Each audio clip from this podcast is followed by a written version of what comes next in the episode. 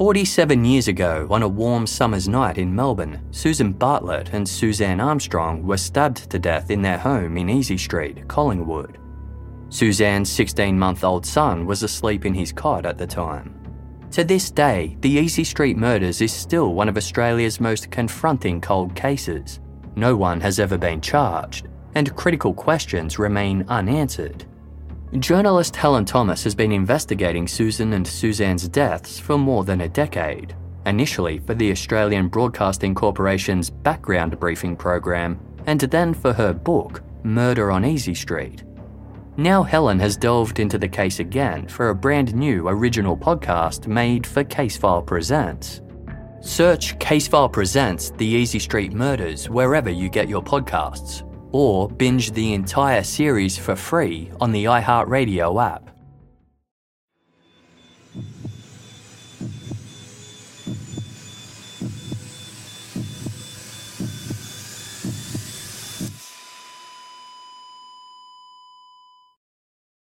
Cabramatta is a suburb of Sydney, Australia, located thirty kilometres or eighteen miles southwest of the central business district.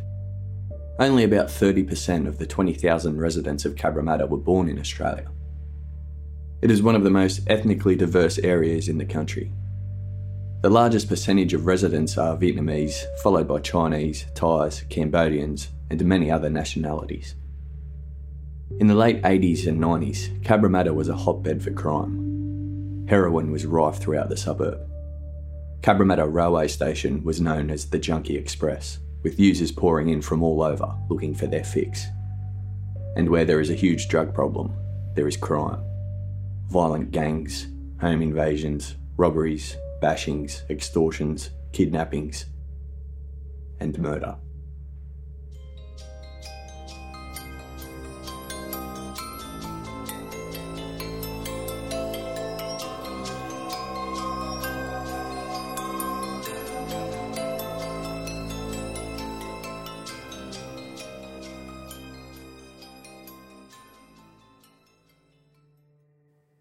John Normenko was born in nineteen forty-six in Austria. He moved to Australia with his parents when he was four, and they settled in Cabramatta. John attended Cabramatta Primary School and later Liverpool Boys High School. In nineteen sixty-nine, at the age of twenty-three, he became one of New South Wales' youngest trade union organisers. In nineteen seventy-two, John changed his name by deed poll to John Newman, and in nineteen seventy-three, he got married to his wife, Mary. Two years later, they had a son, David. In nineteen seventy-seven, John's political career officially began as an alderman for Fairfield Council, which covered Cabramatta. Only a few weeks before Christmas in seventy-seven, John's wife, Mary, and their son, David, were killed in a car crash. Mary was handing out pamphlets for the upcoming Fairfield Council elections. She was also pregnant at the time with their second child. After this tragedy, John threw himself completely into politics. He worked day and night. He was re-elected as an alderman for Fairfield Council in nineteen eighty and again in nineteen eighty-three. In nineteen eighty-five, he became Fairfield's deputy mayor, and in eighty-six, he was the acting mayor. On the first of February the same year, John ran for pre-selection for the New South Wales state seat of Cabramatta, and he was elected.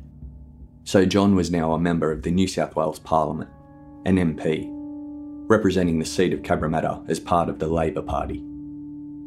His close friend Ken Chapman became his electoral officer. From the moment John entered Cabramatta's state seat, he fought relentlessly against the increasing presence of drugs, gangs, and crime that was taking over the entire suburb. The most notorious gang in Cabramatta at the time was five T. five T evolved out of the Vietnamese prison gangs in California. The gangs there were known as four T. Each member had a gothic type of tattoo on their arms or the back of their necks, and only prisoners who committed felony offences were worthy enough to become part of the gang. The five T gang was started by mainly troubled youths, the children of Vietnamese immigrants who made their way to Australia after the Vietnam War. five T stands for five Vietnamese words, with the meanings love, money, prison, crime, and revenge, or death. five T also means childhood without love, The leader of the gang was Tri Minh Tran. In nineteen eighty-nine, Tran, who was only fourteen years old, stabbed a man to death. He, along with two other gang members, were charged, but the charges were later reduced to manslaughter. The two other gang members pled guilty, but Tri Minh Tran pleaded not guilty. After a trial in the Children's Court, he was acquitted and set free. And with that, Tran believed he was unstoppable. five T started selling heroin in the streets of Cabramatta. The purity was so good that they attracted customers from all over Sydney and even further away. One heroin shot from Cabramatta was said to be three times stronger than one bought in the centre of Sydney, which meant deaths from overdoses were commonplace. It was not an unusual sight to see unconscious people lying in the streets of Cabramatta with syringes all over the ground.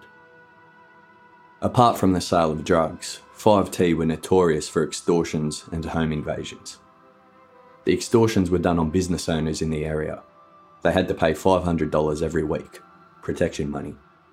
Failure to pay meant the business would be destroyed by the gang and anyone inside would be assaulted. Business owners were also expected to keep heroin hidden inside whatever they traded in, so five T members would hide drugs inside fruit, vegetables, fashion items, hardware, and pretty much anything else you can think of.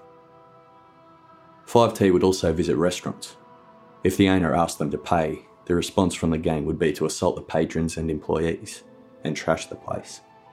Business owners knew if they ever called the police, they would face severe retribution.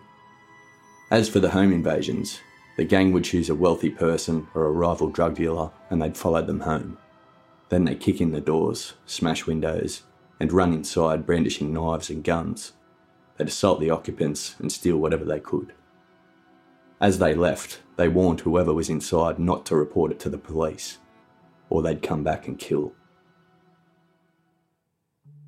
Many members of the Vietnamese community had a severe distrust of people in uniform anyway, given what they had experienced in Vietnam, so they were reluctant to talk to the police. five T used fear to create an even bigger wall of silence between the public and police. There wasn't much police could do against the gang. For starters, only about one third of home invasions and extortions were reported. And of those that were reported, no one was willing to actually give evidence and testify against the gang. five T continued to grow and get more powerful. By nineteen ninety-three, five T had forty members and two hundred associates. Those two hundred forty people actually outnumbered the police in Cabramatta. On the occasions that a member happened to be arrested, they were instantly provided with a high-priced lawyer and always seemed to be able to get out on bail. Over and over again it would happen. The gang always celebrated the release of a member by going to a local restaurant. It was important for them to show their faces in public and to show others that the police couldn't stop them. The charges would usually fall over before they got to court anyway. Any witnesses the police did have wouldn't turn up, or would go into hiding, or worse. Nobody would take the stand against five T. It was John Newman who pointed out repeatedly that the reason behind the gang being so successful was fear. The fear they were injecting into the community, and the total lack of fear of the gang members. This is John Newman speaking in nineteen eighty-nine. The Asian gangs involved don't fear our laws, but there's one thing that they do fear, and that's possible deportation back to the jungles of Vietnam, because that's where, frankly, they belong. In September nineteen eighty-nine, John wrote to the New South Wales Police Minister, warning him of a lack of police resources in Cabramatta, and pleaded with him to please deal with the problem. Yet it wasn't until nineteen ninety-three that John really started upping the ante publicly. On the twenty-fourth of March, he wrote an article about the home invasions titled Urban Terrorism, in which he warned Asian families to lock their doors because people are not just held up, they are terrorised in the worst possible way, with the threat of murder in a return visit. The same month, he declared, "For every home hold-up reported, there are two which remain silent." On the twenty-eighth of April, John spoke to the New South Wales Parliament, where he said there had been thirty-four reported home invasions in Cabramatta in the last twelve months. And the only answer provided by the Parliament so far had been to send out a minister to Cabramatta to meet with members of the community. John pointed out to the Parliament that this minister met with the wrong people. One was linked to standovers, one was linked to drugs, and the other was linked to the illegal sex trade. Quite obviously, these people were part of the problem, not part of the community members being terrorised. John also campaigned for the deportation of gang members back to Vietnam if they were convicted of an offence. He was seen as racist by many because of this. He was successful in starting Task Force Oak, a specialised police operation looking into Asian gang crime in Cabramatta. Also, the New South Wales government reclassified home invasion. They created a specific offence called aggravated break and enter, and they introduced a harsher penalty for those convicted. However, the home invasions continued. In September nineteen ninety-three, there were three particularly violent home invasions committed in three days. In response, John handed out pamphlets in Cabramatta's main street with instructions as to how to protect yourself and your family. He also encouraged residents to trust police and to report what they saw. In December nineteen ninety-three, John's car was vandalised and his Asian Affairs advisor received two letters that threatened John's life.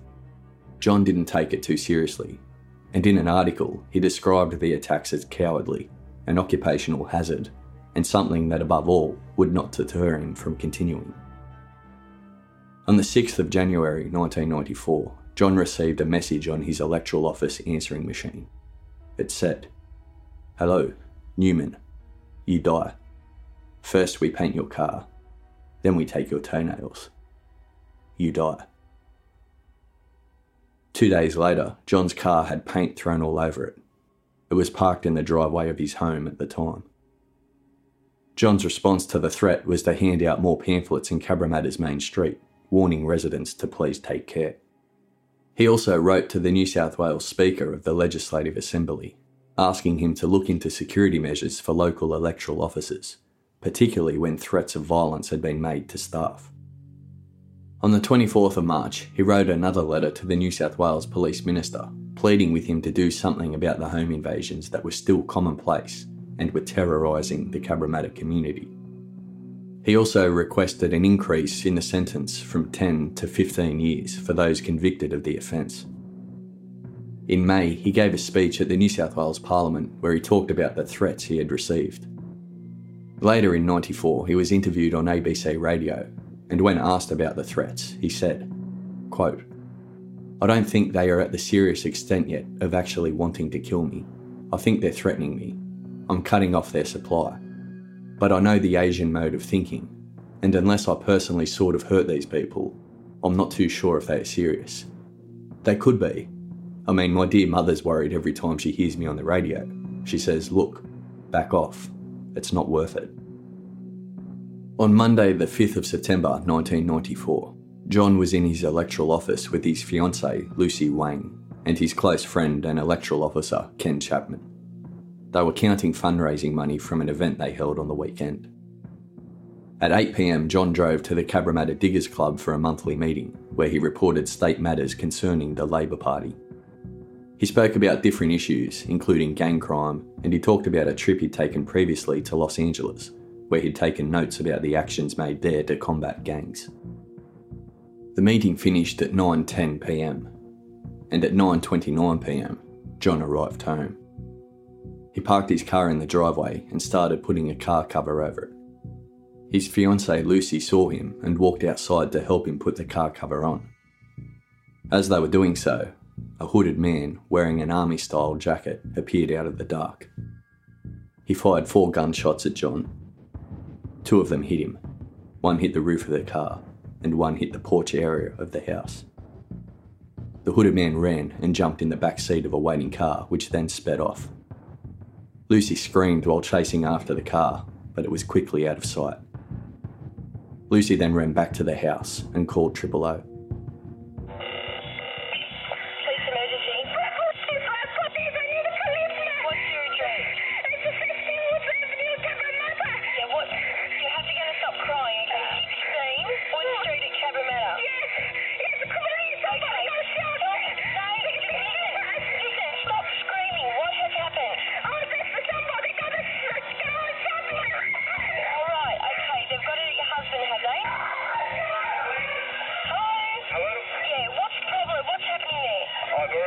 Triple O number on his neighbour.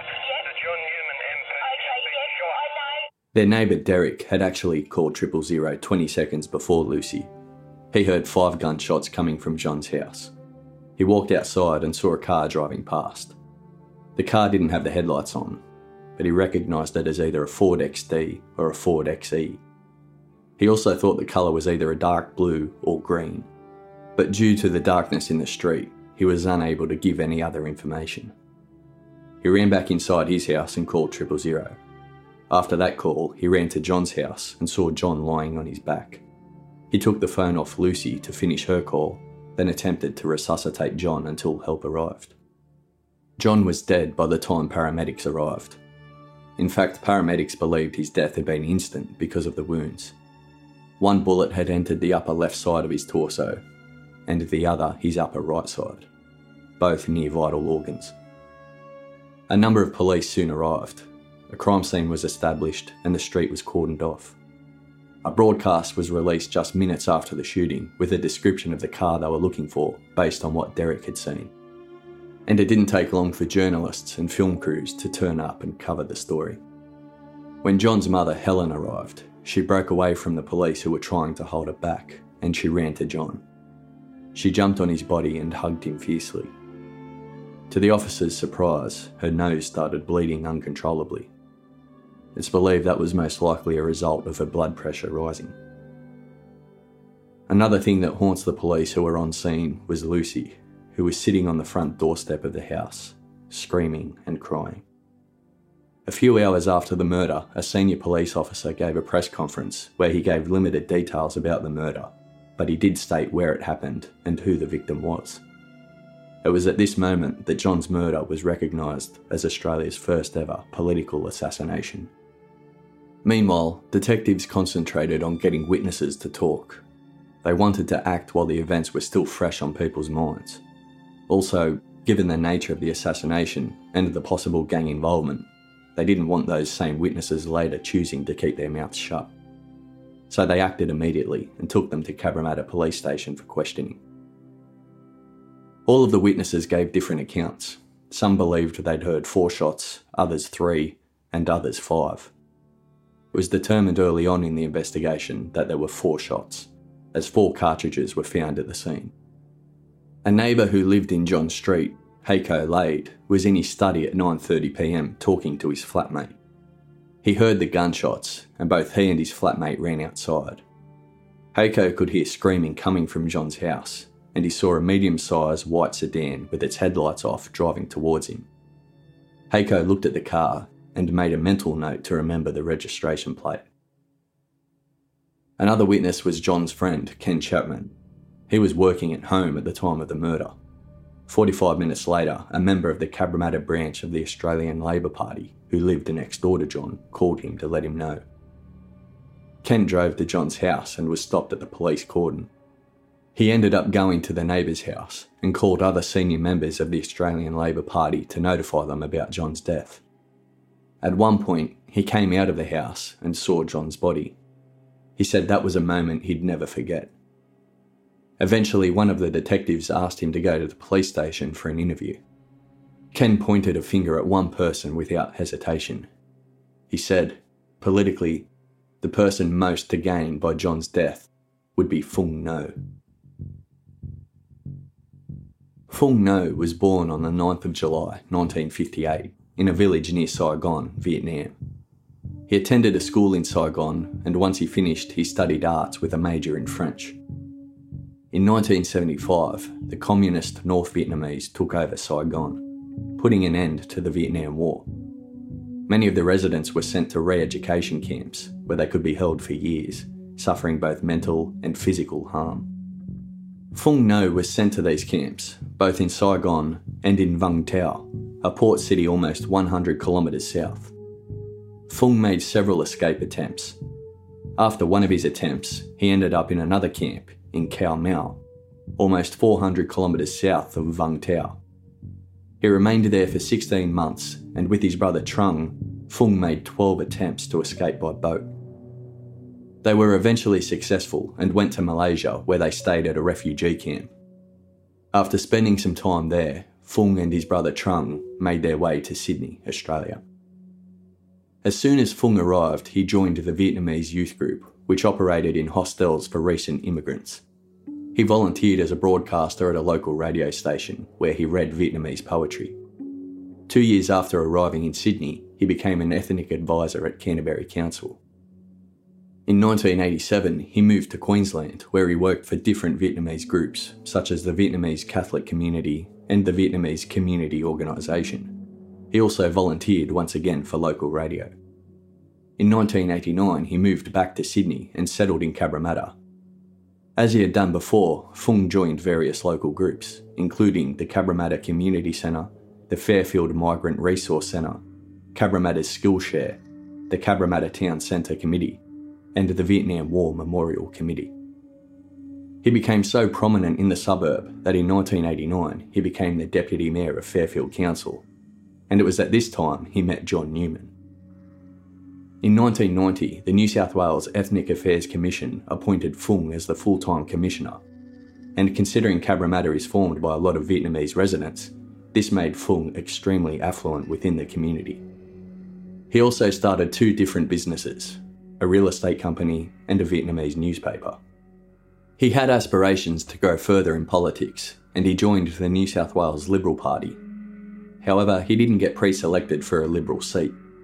So in nineteen ninety-one, he nominated himself and ran as an independent for the New South Wales state seat of Cabramatta.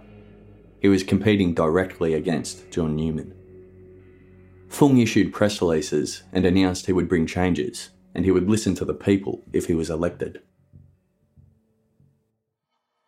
He launched his campaign in a local bar, which was known as a hangout for five T and their associates, as well as other known crime figures in the area.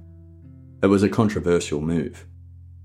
However, Phuong received full support from Nick Lalich, who was then the Mayor of Fairfield and is today Cabramatta's Member of Parliament.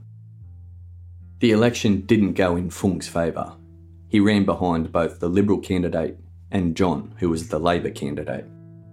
John won the election easily, securing three times the amount of votes.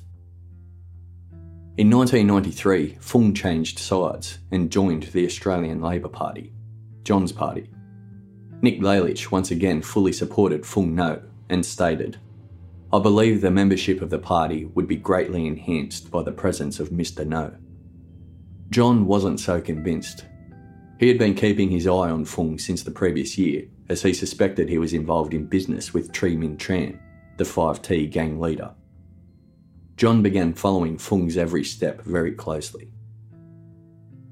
Phuong's beginning in the Labour Party was extremely successful. He raised fifty thousand dollars in one night and recruited many new members. He even reopened one branch of the Labour Party that had been previously closed, the branch of Canley Vale, the suburb next to Cabramatta. In less than a year, he had more than one hundred members, most of them Vietnamese. None of the branch meetings were actually held at Canley Vale though. They were held at the Mekong Club. The Mekong Club opened on the sixth of July nineteen ninety-three. The opening was officiated by Bill Hayden, the Governor-General of Australia. John Newman refused to attend the opening as a matter of principle, as the place was filled with poker machines. He considered it to be nothing but a gambling den. Phuong was the Mekong Club's honorary president. Phuong said that gambling was simply a fact of life, and since it was existent anyway, they should use the money to help out the residents of Cabramatta.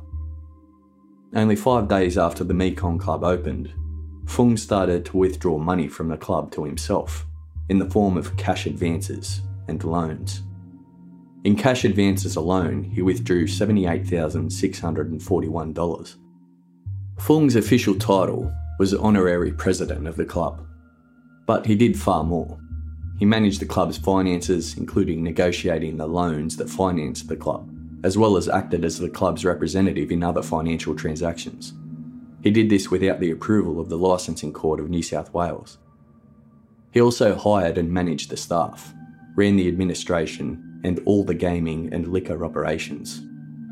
Phuong kept the entire club's financial records and registers inside his office, and his office wasn't even at the club. Nobody else was allowed to look at the club's books. The Mekong Club paid for Phung's mobile phone, power bills, jewellery, his car, even things like a lawnmower, when the club didn't have a lawn to mow. Apart from the questionable financial control Phuong was exerting at the club, John Newman had heard the five T gang were regular visitors. They were said to be holding meetings there where they would discuss crime plans, extortions, home invasions, and heroin distribution. It was at this point that John asked for inspections on the Mekong Club. When Phuong heard about this, he placed Marion Lay, who was essentially his right hand, as the honorary president. She was interviewed on the radio and stated there was absolutely nothing criminal happening inside the club, and they were only being targeted because they were Asians. In December nineteen ninety-three, there were various assaults near the Mekong Club. John issued a press release pushing for Fairfield Council to investigate and monitor the club. The council did send an inspector to check out security, but the inspector went during the day. All of the trouble was happening at night. Still, Phuong was an alderman at Fairfield City Council, and the fact that security checks were being asked on the club he represented didn't look good for him. Around this time, Phuong was also arranging for Hsinchu City, a city in Taiwan, to be a sister city of Fairfield. Sister cities are an agreement between two cities to promote cultural and commercial ties. Fairfield's mayor, Nick Lalich, endorsed Phung's push to have Hsinchu City as a sister city. However, it was a very complicated matter. Taiwan was going through its independence from China, and China was fighting to remain as one. The Australian government was actually supportive of China, so if the arrangement with the city from Taiwan occurred, it could create a big political problem between China and Australia. On the fifteenth of February nineteen ninety-four, the Taiwanese Director-General sent a letter to Phuong stating he wanted to visit Fairfield in June to finalise the sister city arrangement. He also insisted that he wanted Hsinchu City to be officially referred to as Hsinchu City, Taiwan, Republic of China. This created an issue because the only ones authorised to be referred to as the Republic of China were the People's Republic of China. Attached to the letter, the Director General sent a cheque for one hundred seventeen thousand dollars. John wasn't having it. Fairfield's Labor councillors received a letter from the Cabramatta State Electoral Council in July ninety-four, saying the arrangement was made without any consultation with the Cabramatta Chinese community, and it was also a breach of the federal Labor government policy on the designated title for Taiwan. In other words, the arrangement wasn't happening. It was another blow for Phuong, delivered by John Newman. Another public blow Phuong suffered was when he launched a media debate about legalising sex work in New South Wales. John's response to Phuong was through the media. Quote, "The solution is not simply the legalisation of the industry, but more so how you control the associated crime. Councillor No has no idea of the difficulties involved and should concentrate on the real issues of local government, such as Cabramatta's parking, cleaning and public amenities." Ken Chapman gave a statement to police highlighting the various details of the complicated relationship between Phuong and John. And he wasn't the only one to mention Phuong. Heiko Lade, the witness who lived in John Street and made a mental note of the registration plate of the car that passed him, recalled a plate that was very similar to Phung's Toyota Camry. The registration plate Heiko remembered was G H Q four five six. Phung's registration plate was S T Q nine five six. On top of that, Heiko said the car was a white sedan. Phung's Toyota Camry was indeed white. Detectives checked the Roads and Traffic Authority computer to search for the registration number Heiko gave them. There was no exact match, so they compiled a list of all similar registrations that matched a white sedan in Cabramatta. There were several, but they kept in mind that Phung's was one of them. Two other witnesses, a married couple known only as Mister and Missus L, came forward and said that at nine forty-five p m on September third, two days before John's murder, they were returning home, which was close to John's house. Mister L saw a man standing next to a parked white sedan. Mister L immediately recognised the man as Phuong Ngo. He'd seen him appear on T V and newspapers, as well as at restaurants, community functions, and walking around the streets of Cabramatta. Mister L was surprised to see such a public figure there, when he'd never seen him in the area before. Missus L didn't recognise him at first, since it was dark, but they ended up driving directly past him and were only a metre away, and she clearly saw it was Phuong Ngo at that time. Another witness who also lived close by said that at three p m on September third, she saw a white Camry sedan parked on Bowden Street, close to John Street. There was only one person in the car. The witness couldn't make out who it was, and the Camry drove off after about five minutes. Three more witnesses, all sisters living in a house on Bowden Street, said that between nine thirty and eleven p m on September third, a green Ford was parked near their home. One of the sisters described the car in detail as a jade green Ford Fairlane Z J. She saw the car from her bedroom window. It stayed parked with the engine running for five minutes before it was turned off. The car remained parked for about an hour. She wasn't able to see who was inside as it was too dark. What interested detectives about this was that a car parked outside the sister's house would have a clear view of John's house. But it wasn't close enough to John's house to raise suspicion. It was a great place to do surveillance. Television and radio ran hourly updates on John's murder and how the investigation was progressing. Many journalists, television reporters and media personalities were in Cabramatta covering the event. One journalist said it was one of the biggest news events this country has ever seen. The Australian Prime Minister at the time was Paul Keating. He was in Japan when the murder occurred. When interviewed, he described John as a friend and simply said he was lost for words. The New South Wales Premier, John Fay, said that he couldn't comprehend what happened. It seemed too surreal. Detectives kept knocking on doors to see if they could uncover any more information. The truth was that although several witnesses had spoken, and one even named a possible suspect, there still wasn't much to go by in terms of actual evidence. All of the witnesses were shown vehicle identification books in order to give a positive identification of the cars they saw, and almost every witness pointed at a different model car. Lucy, who was the closest one to the killer, didn't get a good look at him. She described him as a skinny kind of person wearing baggy clothes, a yellowish or greenish army jacket, and something covering his head. A ballistics expert identified the spent cartridges as coming from a thirty-two caliber gun. They had markings from what appeared to be a flat firing pin. The ballistics expert had never seen such markings before, so it was rare. He wasn't able to locate any weapon in Australia that could match. On the sixth of September, police searched John's electoral office. Inside, they found documents that pointed at Lucy. They detailed an affair she had while she was with John. This provided speculation, mainly for the media, to look at Lucy and wonder if it might have been her old lover who killed John. They also found a number of documents that gave a detailed account of Phuong's activities, and it showed clearly how much John had investigated him. Police decided to pay Phuong a visit, but he had left the country. He left two days after the murder on a trip to Taiwan, representing Fairfield Council. He returned on the fourteenth of September. Detectives were waiting for him at the airport. They took him to Cabramatta Police Station for a recorded interview. Phuong denied any involvement or knowledge of the murder. He also denied buying or having any knowledge about a gun. Phuong said that on the day of the murder, September fifth, he went to see a Buddhist monk at the Buddhist church at six thirty p m. Then he went to the Mekong Club, arriving at eight fifteen p m. He stayed for a staff meeting and afterwards for dinner. Between nine thirty and ten p m, he left the club and went to his office, where he stayed for about an hour. About ten thirty or eleven p m, he returned to the Mekong Club and stayed until closing time, which was midnight. During the night, he claimed he received two phone calls. One was at his office from Nick Lalich to inform him that a politician had been shot.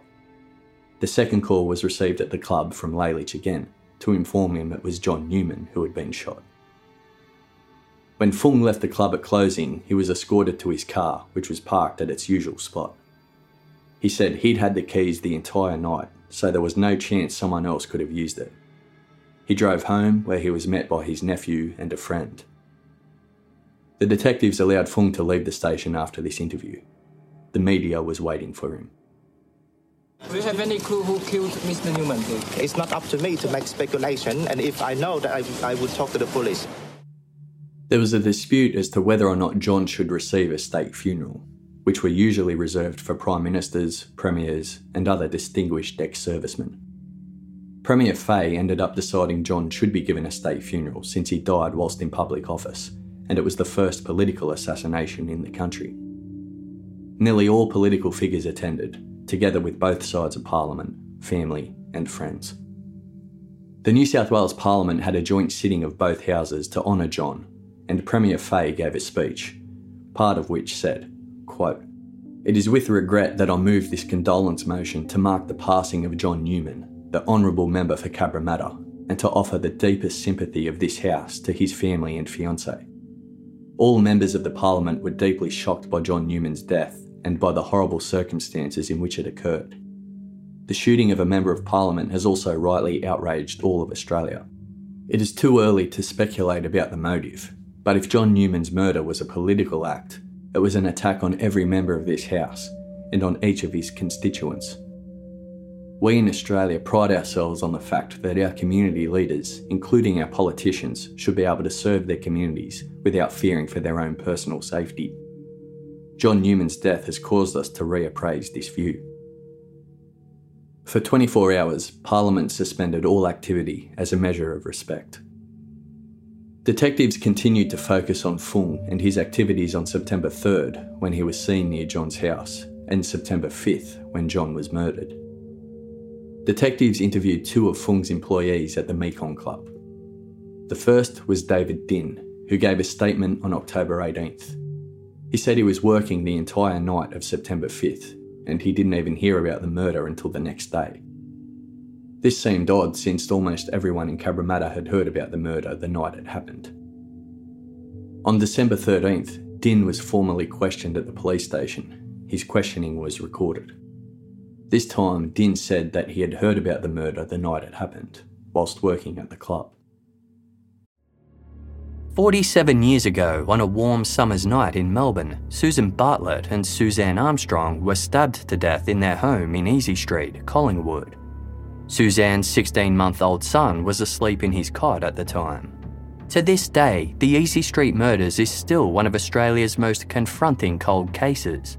No one has ever been charged, and critical questions remain unanswered.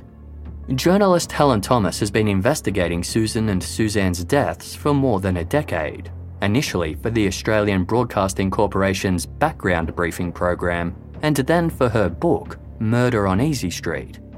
Now Helen has delved into the case again for a brand new original podcast made for Casefile Presents. Search Casefile Presents The Easy Street Murders wherever you get your podcasts, or binge the entire series for free on the iHeartRadio app. The other worker interviewed was Quang Dao, the owner of a green Ford sedan. He was first interviewed on September nineteenth. He described himself as a good friend of Phuong. He admitted he didn't like John Newman, as John had blocked his membership to the Labor Party. On September fifth, he said he was at the Mekong Club. He left the club once at nine thirty p m to drive to his house and pick up his children. He said he took Phuong's white Camry without Phuong's permission and then returned to the car ten or fifteen minutes later. He said he parked it in the same spot so Phuong wouldn't know he had taken it.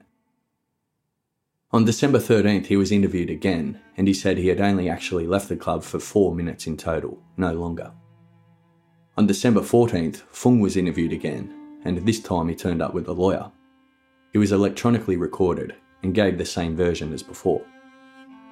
The detectives asked him to explain the discrepancy between his version and Dao's version, since according to Dao, he'd taken Phuong's white Camry during the night, and according to Phuong, he'd had the keys to the car the entire time, and he said there was no way anyone could have taken it.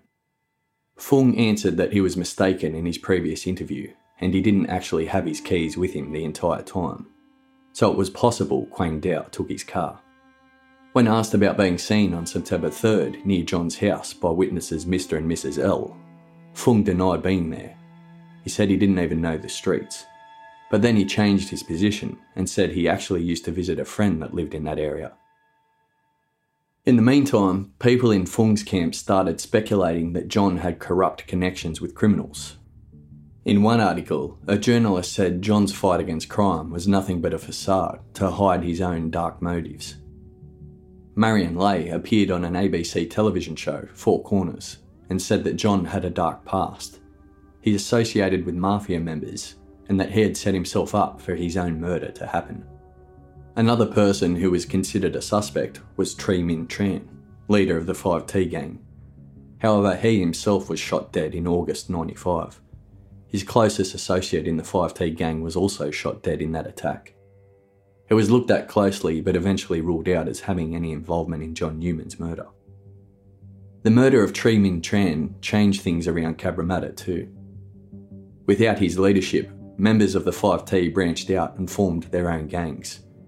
Gang violence increased for a period of time since there were more gangs to compete against each other. On the eleventh of September nineteen ninety-five, detectives made a request to the New South Wales Crime Commission to investigate certain aspects of John's murder. The assistance of the Crime Commission was sought by detectives because they still didn't have any hard evidence, and the Commission had the power to oblige witnesses to cooperate, otherwise a legal penalty could be imposed, including a jail sentence. So because the Crime Commission have this power, what witnesses say to the Crime Commission is not admissible in a criminal court, as witnesses are essentially forced to cooperate. However, it can still help investigators advance with a case. The Commission called in a number of witnesses to Ken Street, Sydney, where their building was located. And some of the witnesses were able to help fill in the holes of what happened on the fifth of September nineteen ninety-four. After hearing this information, detectives sent a brief of evidence to the Director of Public Prosecutions twice. The brief was rejected on both occasions.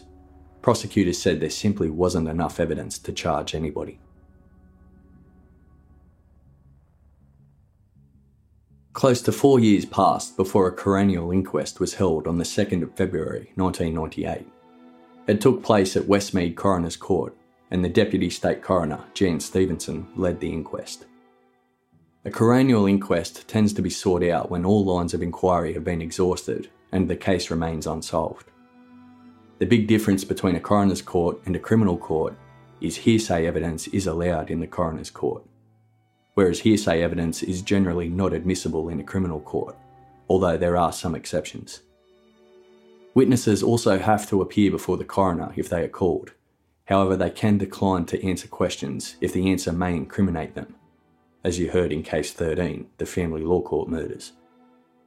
Four persons of interest were named at the inquest: Phuong Ngo and three of his employees at the Mekong Club, Quang Dao and David Din, who we have already spoken about, and a fourth employee, Tuan Tran. The first witness called at the inquest was Lucy. She gave evidence of a meeting that John had with a man who donated money to Phuong's election campaign, but never actually knew what happened to the money. She also said John had been looking into the murder of a seventeen-year-old boy, where there were strong allegations that the five T gang was responsible. Some witnesses had told John they wanted to talk, but they were afraid of going to the police. Lastly, Lucy emphasised the term John used repeatedly when talking about Phuong. He said he was a crook. The second witness was the forensic pathologist, who said the first shot was probably the one that entered John's left side of the chest, and that was the fatal one. The bullet spun him around one hundred eighty degrees, and when the second bullet was shot, it entered his right chest area. The third witness was a police ballistics expert who said the murder weapon could be one of three, one of which he specified was a Beretta thirty-two caliber pistol. The fourth witness was Ken Chapman, who once again pointed at Phuong. The fifth witness, Tuan Nguyen, said Phuong had previously shown him a photograph of John Newman and asked him, "Can you kill this man for me?" Pamela Dao, the separated wife of Quang Dao, gave evidence of conversations in Vietnamese that her husband and Phuong had before the murder. Six months prior to John's murder, she heard, "That jerk Newman, we're going to shoot him. We'll kill him." When she separated from Quang Dao, she threatened to go to the police and tell them about what had been said. Quang grabbed her forcibly by the shirt and said, "If you ever tell anyone about what Phuong and I said about Newman, I'll get a gun and shoot you. You will get nothing. No house, no kids, nothing. You just keep your mouth shut." Former secretary of the Mekong Club, Robert Zervas, said that after the murder, David Din appeared to have a lot more cash, and he spent a great deal of it in the poker machines. Also, he said he saw Tuan Tran appear one day carrying a silver pistol. Apart from that, Zervas noticed that Phuong seemed to have full control of the other three persons of interest in the case, Tuan Tran, David Din and Quang Dao. It was almost like they were under his spell. Lastly, Phuong had instructed Zervas that if police come to the club and asked to speak to any employees, then Zervas had to immediately call a lawyer and the club would pay the bill. Charlie Chiha was another person to take the stand. Chiha was a security contractor. He testified that he'd been contacted by Tan Nguyen. The man who testified Phuong showed him a photograph of John Newman and asked him if he could kill him. Chiha said Nguyen asked him the same question. So Chiha approached his cousin, showed him John's picture and told him someone wanted to put the heavy word on him. His cousin took one look at the photo, recognised John and said it was too hot for him. Another security contractor who worked with Chiha said that Tuan Tran bought two guns from him and paid him with cash taken from the Mekong Club's safe. Tran came back to him later and asked him to fit a silencer onto one of the guns, he described as an old thirty-two caliber pistol. He tried, but the silencer couldn't be fitted. Another witness said Phuong asked him to collect one hundred thirty thousand dollars from a couple of Vietnamese jewellers. He collected the money and gave it to Phuong. The witness denied this was an extortion. Soon after that, the same witness went back to see Phuong at his office to collect money that Phuong owed to him. When he walked in, the witness said he saw Tri Minh Tran, the five T gang leader. He immediately left without asking for the money owed to him because he believed Phuong had the five T guarding his back, and the witness was simply too afraid. The four persons of interest were called to the stand on the fourteenth of March. All four of them declined to give evidence. Lastly, Telstra phone records were produced at the inquest. Phuong had two mobile phones, one which belonged to the Mekong Club and the other one which belonged to the Fairfield Council. He used both phones, but mostly carried the council phone. On the night of the murder, phone towers caught the signal of Phuong's phone, and detectives were able to put him in certain places, different to where he said he was in his police interviews. The phone records showed that he was in fact close to John's house on September third when he was seen by Mister and Missus L. They also showed he was near John's house on September fifth, around the time of the murder. He made two calls, the first at nine forty-two p m and the second at nine forty-five p m. These records led detectives to trace a path they believed Phuong had driven after John's murder. They had him heading through the suburbs of Liverpool, Moorebank and Hammondville, towards the Georges River at Voyager Point. Very different to what he had told the police, which was he was at the Mekong Club, then at his office, then back to the Mekong Club, then home. The sixteenth of March was supposed to be the last day of the inquest, which had now been running for six weeks. Instead, as they entered the coroner's court, police arrested Phuong and Tuan Tran with murder and solicit to murder. They also arrested Quang Dao for murder and conspiracy to commit murder. David Din was the only person of interest who was not arrested that day. The coroner, Jan Stevenson, congratulated the detectives on their work and finished with a statement. To all those who loved, I can only say something that has been running through my head in recent times. Truth is the daughter of time, and I hope it so proves. Lastly, the counsel assisting the coroner made a suggestion to detectives. He told them to try searching the Georges River for the murder weapon, as that's where Phuong's phone records looked like he had been headed. Plus, that was the area Phuong lived when he first arrived in Australia. Detectives organised for police divers to search the Georges River. The river itself is ninety-six kilometres long, but they focused directly on the area covered by the Telstra Tower where Phuong was detected. In this area, there were two bridges crossing the river, a few kilometres away from each other. One bridge ended in a motorway, and the other in a footbridge over the river near Voyager Point. The detective in charge decided to search below the footbridge first, since it was more accessible. This spot is eight point four kilometres away from John's house, or five miles. On the ninth of June nineteen ninety-eight, police divers went into the river, and after searching for twenty minutes that day, One of the divers located a gun. It was twenty metres away from the shoreline and four metres deep. The ballistics expert concluded it was a Beretta nineteen thirty-five model thirty-two calibre pistol. The gun was deeply corroded, but he was still able to remove the firing pin and place it into a surrogate Beretta pistol to test fire it. The marks were rare, just like the ones left at John's crime scene. The gun was then shown to a firearms dealer. He also concluded it was a Beretta nineteen thirty-five model thirty-two calibre pistol. He also provided the answer as to why the ballistics expert in the beginning wasn't able to identify the gun. This gun had never been marketed in Australia. A second ballistics expert was shown the gun, and after examining the cartridges found at the scene, he concluded they were most likely fired from a Beretta nineteen thirty-five model thirty-two calibre pistol. Lastly, a German ballistics expert saw the original firing pin, and he went one step further. He actually linked the gun to the murder. He stated it was highly likely that the marks produced by the firing pin were the same as the ones found in the cartridges at the scene. The trials of Phuong Ngo, Quang Dao and Tuan Tran began in July nineteen ninety-nine.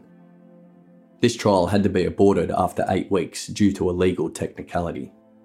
The second trial was scheduled for six months later, and it was while waiting for that second trial that two key witnesses came forward and wanted to cooperate with police. One of them was one of the accused, Tuan Tran. Tuan Tran not only admitted his involvement in the murder, but along with the other witness, known only as Mister N, they gave the full story of what happened. The following is the story alleged by Tuan Tran and Mister N. At the end of nineteen ninety-three, both Tuan Tran and Mister N were asked to get weapons by Phuong. Tran bought a twenty-two calibre shortened rifle for two hundred dollars. Mister N bought the Beretta thirty-two calibre pistol for one thousand five hundred dollars.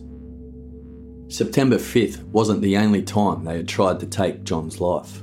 There were several previous planned attacks. The first was in April ninety-four. John was dining at a restaurant in Cabramatta. Tuan Tran and Mister N were waiting on the first floor of a nearby car park. Their plan was to rush down the stairs when John left the restaurant and shoot him before he entered his car. The problem was that when John left the restaurant, he didn't leave alone. He'd been at a political function and left the place with five or six other people, one of them being Fairfield's mayor, Nick Lalich. Tran and Mister N rushed down the stairs as they had planned, but upon seeing the others with John, and especially Lalich, they backed off and aborted the killing. Mister N in particular was worried that Nick Lalich would be able to identify him. They went to the Mekong Club and Phuong demanded to know why they had failed. One week later, another plan was put into place. Quang Dao would drive Mister N and Tuan Tran to John's house. While Quang Dao waited in the car, Mister N and Tran would wait in John's front yard for John to come home, then shoot him. When they arrived at John's house, Tran and Mister N jumped the small brick fence that separated the house and hid under the electricity box. They stayed there for twenty minutes before John got home. The problem this time was that it was raining heavily, and when John arrived, he left his car in a rush and ran inside to avoid getting wet. In this very short stretch of time that Tran and Mister N had to shoot John, they got cold feet and were unable to go through with it. Again, they returned to the Mekong Club and told Phuong they had failed. Phuong asked Tuan Tran to go to the head of security at the Mekong Club and ask him if he could help get rid of someone. The head of security asked for a photograph and said such a job would cost between ten thousand dollars to twenty thousand dollars. This arrangement fell through as well. Phuong then conducted interviews to find a new killer, and it was at this point that the men who testified at the coronial inquest, Nguyen and Chiha, were contacted. Once they saw John Newman was the target, nobody wanted the job. So Phuong advanced with another attempt on John's life. He was at a large function in a club. Tuan Tran, Mister N and Quang Dao went to the function with the intention of killing him. But the place was so full of people, they realised there was no way they would be able to do it without being seen. The next attempt would be the fatal one. At seven thirty p m on the fifth of September nineteen ninety-four, Phuong had a staff meeting at the Mekong Club. After they were done talking, Phuong invited his staff to dine at the club, and sometime around eight p m, Phuong asked Tuan Tran to make sure that David Din, who was there working, had his break before nine p m. Tran obliged and someone filled in for Din. At eight thirty p m, Phuong, David Din and Quang Dao left the club together. Din was wearing a green-style army jacket. Minutes later, Tuan Tran heard a mobile phone ring in the manager's office, and when he went to answer it, he realised it wasn't the Mekong Club phone. It was Phuong's Fairfield Council mobile phone. Tran answered it, and it was Phuong. Phuong told Tran he'd switched phones accidentally and asked if Tran could bring him the council phone. Tran obliged and walked downstairs outside the club. He was expecting to see Phuong there waiting for him. He wasn't. Tran called Phuong to see where he was. Phuong said he had already left and told Tran to bring the council phone to his house, so Tran drove to Phuong's house. When he arrived, he saw Phuong standing by his white Camry and saw Quang Dao's green Ford was there as well. He handed the council phone to Phuong, and Phuong asked him if he'd like to play cards after he was done with work. Tuan Tran agreed. They arranged for Tran to drive his car back home and for Quang Dao to pick him up there and drop him back to the Mekong Club. So Tran drove his car home and Quang Dao followed. He picked him up and Tran saw that David Din was in the car as well. Instead of going back to the Mekong Club though, they drove to John's house. They stopped down the road and Dao turned the engine off. Tuan Tran then alleges that David Din opened a bag he had between his feet. He took out a set of gloves and put them on. Then he pulled out the Beretta thirty-two caliber pistol. Then they waited. Ten minutes later, a mobile phone rang and Din answered it. After talking briefly, he handed the phone to Tuan Tran. It was Phuong who simply said, "Don't fall asleep." At nine twenty-nine p m, John arrived home and parked his car in the driveway. Din exited the car. Dao started the engine and drove closer to the house for a quick getaway. After Din shot John, he ran back into the car and Dao sped off. Phuong was there with them, watching from his white Camry. As they were leaving, Phuong passed them. David Din made a call with the club's mobile to Phuong and asked him where he was. They stopped at a service station and Din handed Phuong the bag that contained the gun, gloves and army jacket. Quang Dao then drove Tuan Tran and David Din back to the Mekong Club, where they continued working as if nothing happened. Phuong drove to Voyager Point, where he tossed the Beretta thirty-two caliber pistol into the Georges River. He returned to the Mekong Club after that and stayed until closing time. He tapped Mister Ren on the shoulder and said to him, "We did it." On the eleventh of August nineteen ninety-nine, David Din was arrested and charged with murder. Both Tuan Tran and Mister Ren were granted immunity from prosecution, so it was now Phuong, Quang Dao and David Din who were standing trial, with Mister Ren and Tuan Tran the star witnesses. The second trial started in February two thousand and ran until May. The jury was unable to reach a unanimous verdict in this trial. Eleven jurors said guilty, one said innocent. This law has now been changed in New South Wales, so if that decision had been reached in a trial today, they would have been found guilty. But at the time, jury decisions had to be unanimous. So a third trial started on the seventh of March two thousand one. It took place in the New South Wales Supreme Court and ran for fifteen weeks. At the end of the trial, the jury retired to reach their verdict. Quang Dao, not guilty. David Din, not guilty. Phuong Ngo, guilty. Quang Dao and David Din were released from custody and were free men. Phuong Ngo was found guilty of planning and organising John's murder, yet the decision to acquit Quang Dao and David Din meant there was no shooter and no getaway driver. Outside the courtroom, John's mother said she was happy they caught the big fish, and that now John can rest in peace. On the fourteenth of November two thousand one, Phuong was brought back to the New South Wales Supreme Court for sentencing. The judge said, quote, "Consistent with his plea of not guilty, there has been no expression of remorse or regret. Phuong Ngo, for the murder of John Newman, I sentence you to imprisonment for life." Phuong and his supporters immediately launched an appeal. His appeal was dismissed on the third of April two thousand three. so Phuong made a second appeal to the High Court of Australia. This appeal was also dismissed. In two thousand eight, the A B C's Four Corners program aired a new episode on the John Newman case, where they questioned Phuong's guilt. They made a big point of the reliability of the evidence of Tuan Tran and Mister N, and suggested they may have fabricated their stories for their own benefit. Quang Dao and David Din actually appeared on camera and said the entire story was in fact fabricated. Quang Dao cried and said, quote, "I know absolutely for sure that Phuong is not involved in that murder." He also alleged that Tuan Tran had sent him a letter after the confession saying he was terribly sorry for telling the story he did, but he had to do it because his mother had threatened to kill herself after seeing him in jail. David Din said everything had been taken on the word of Mister N and Tuan Tran, and there was no actual evidence against him. Both continue to strongly deny any involvement in the murder of John Newman. Also on that episode, the corrosion expert who testified at the trial questioned the amount of corrosion on the murder weapon, and also said the fact that the weapon was found in only twenty minutes seemed unbelievable. On the sixth of June two thousand eight, it was announced a special inquiry would take place examining Phuong's conviction.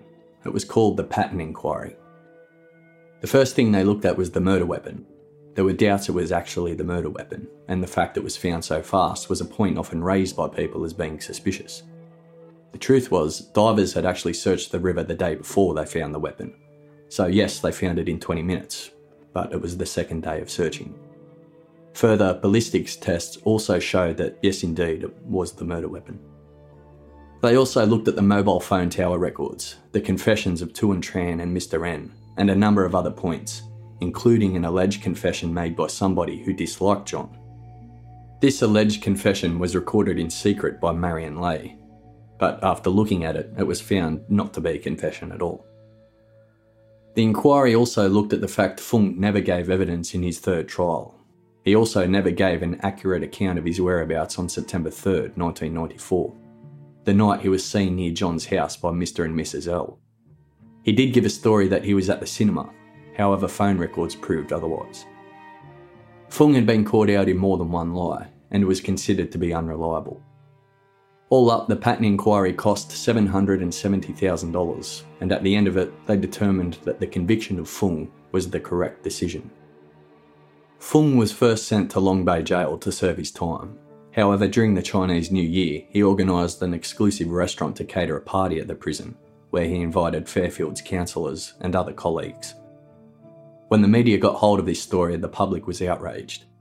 As a result, Phuong was transferred to Lithgow Jail. But in June two thousand three, correctional officers found evidence that Phuong had been the mastermind of a prison gang called W two K, which stood for Willing to Kill.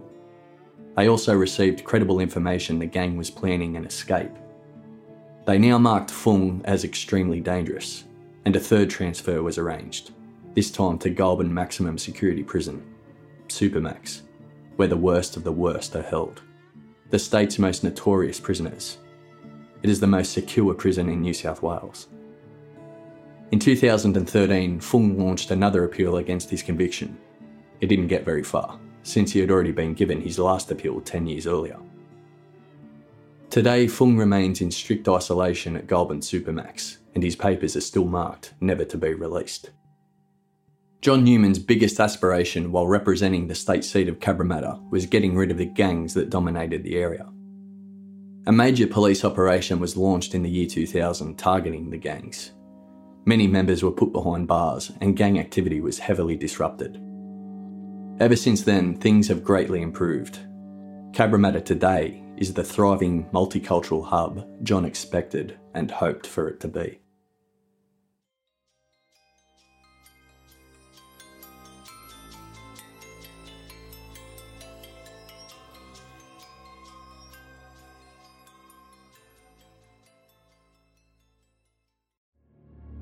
forty-seven years ago, on a warm summer's night in Melbourne, Susan Bartlett and Suzanne Armstrong were stabbed to death in their home in Easy Street, Collingwood. Suzanne's sixteen-month-old son was asleep in his cot at the time. To this day, the Easy Street murders is still one of Australia's most confronting cold cases. No one has ever been charged, and critical questions remain unanswered. Journalist Helen Thomas has been investigating Susan and Suzanne's deaths for more than a decade, initially for the Australian Broadcasting Corporation's Background Briefing program, and then for her book, Murder on Easy Street. Now Helen has delved into the case again for a brand new original podcast made for Casefile Presents. Search Casefile Presents The Easy Street Murders wherever you get your podcasts, or binge the entire series for free on the iHeartRadio app.